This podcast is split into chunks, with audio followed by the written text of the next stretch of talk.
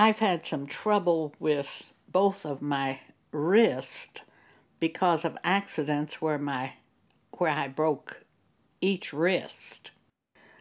There's a weakness in the wrist, and I had it called my attention to order tennis wristbands to strengthen my wrist a little bit when I'm typing or doing manual things.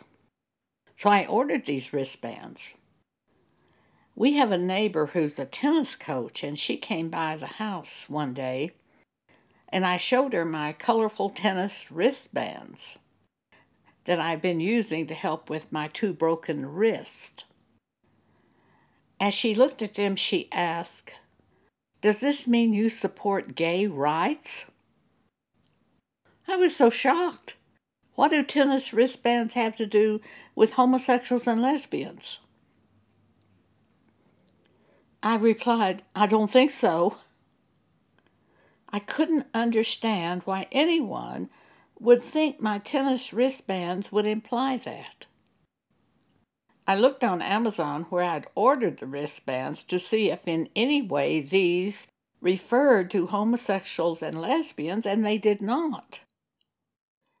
Then I recalled an organization formed years ago to support black people, and it was called Rainbow Coalition.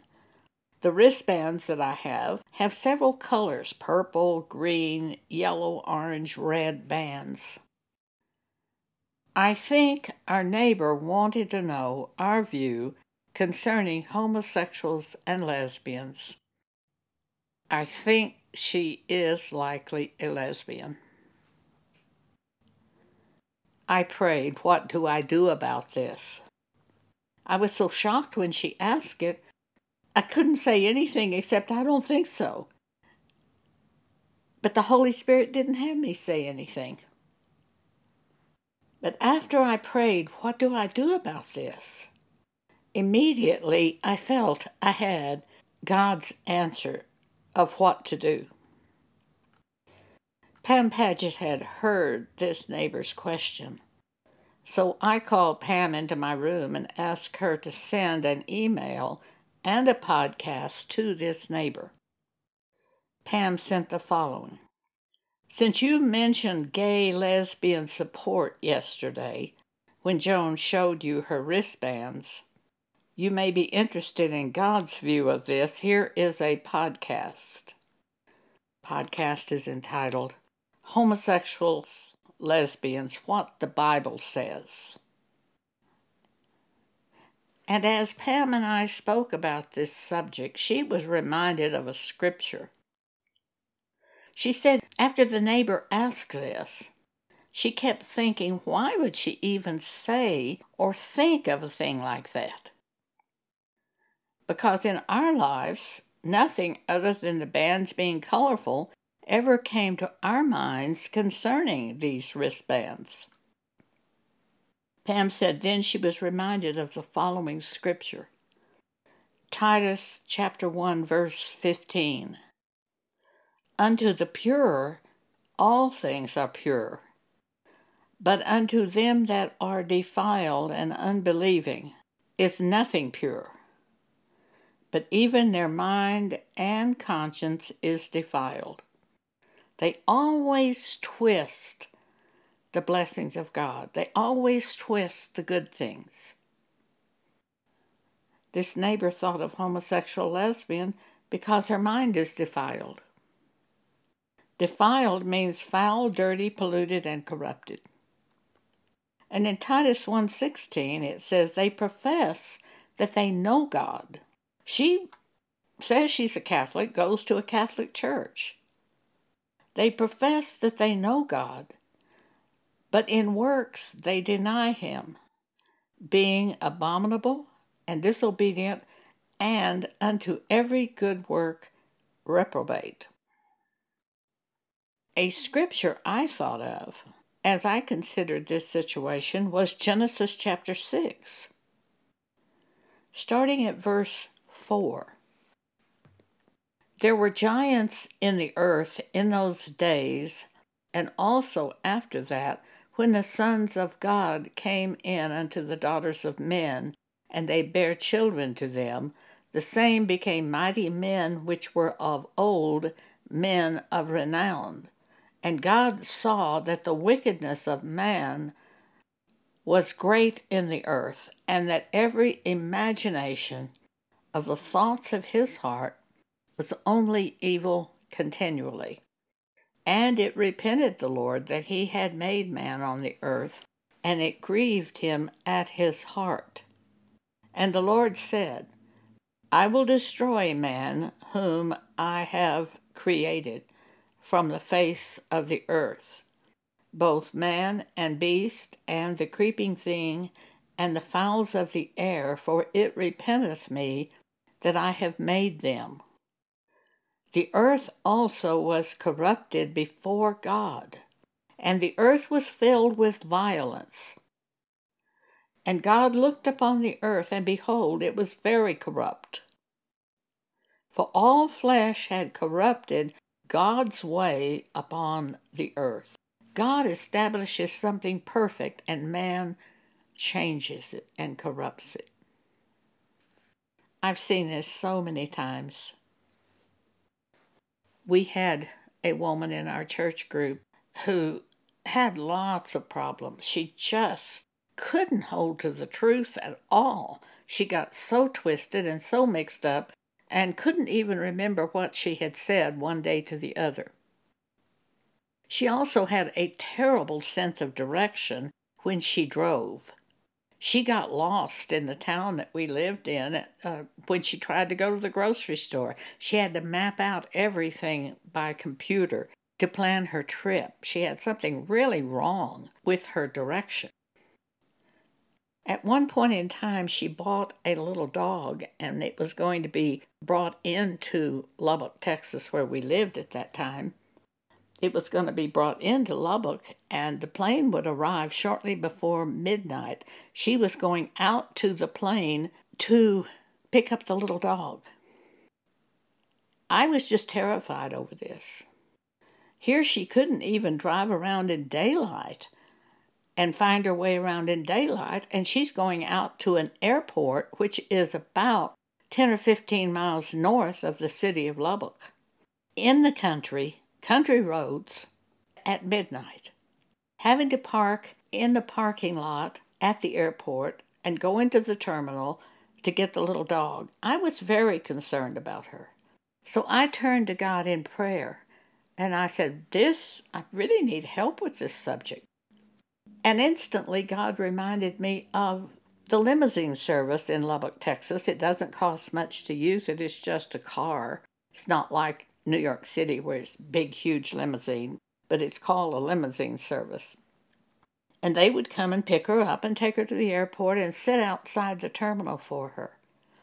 And I told her about it. I said, Now, this is what I've been reminded of when I pray for you to do this, get that limousine service.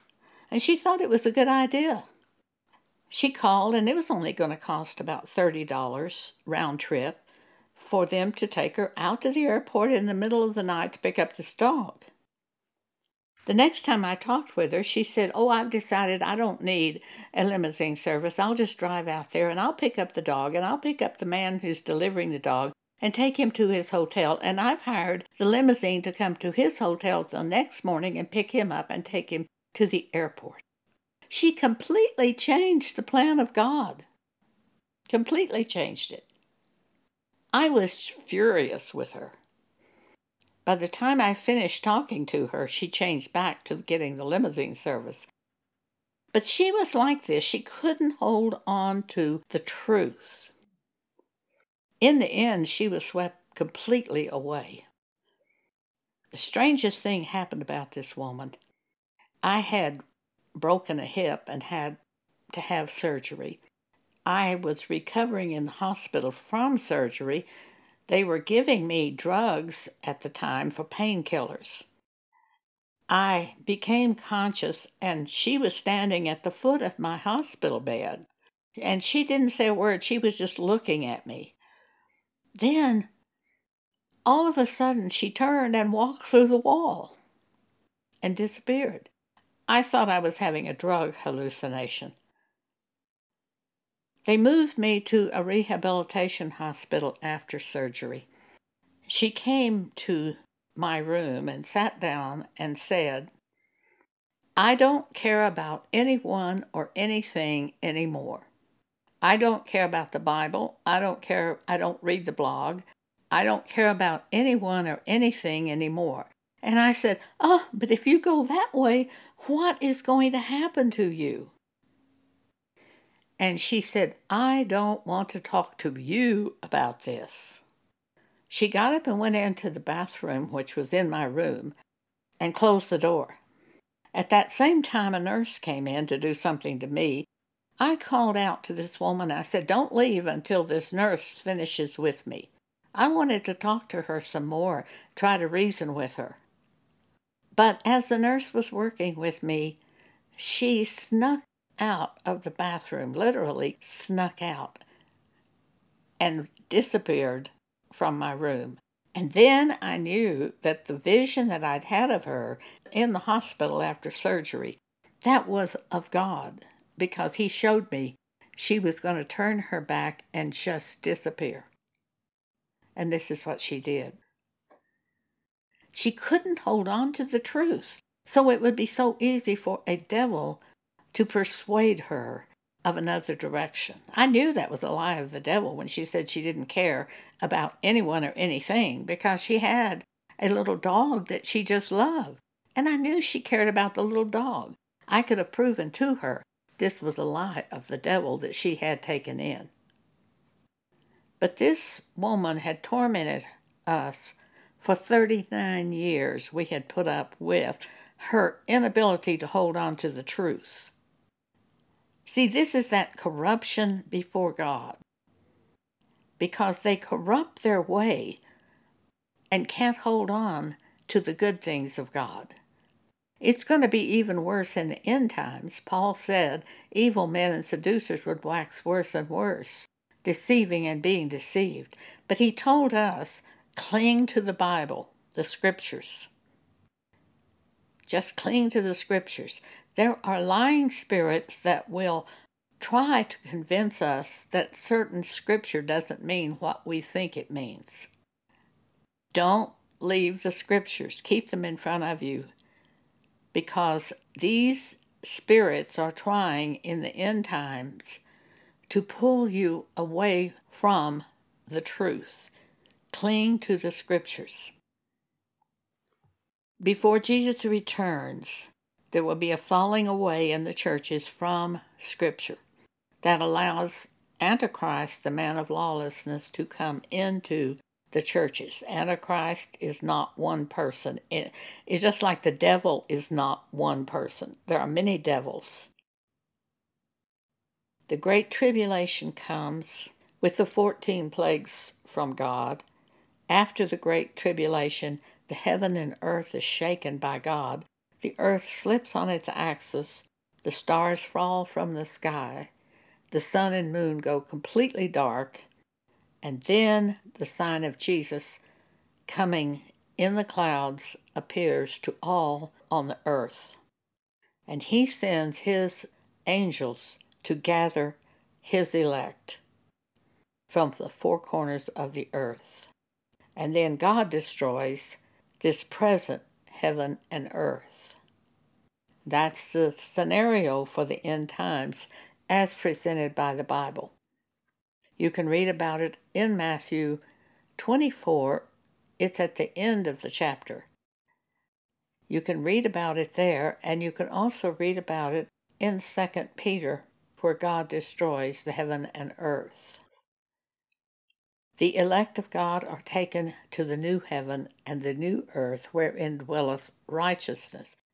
You can read about that in Revelation chapter 21.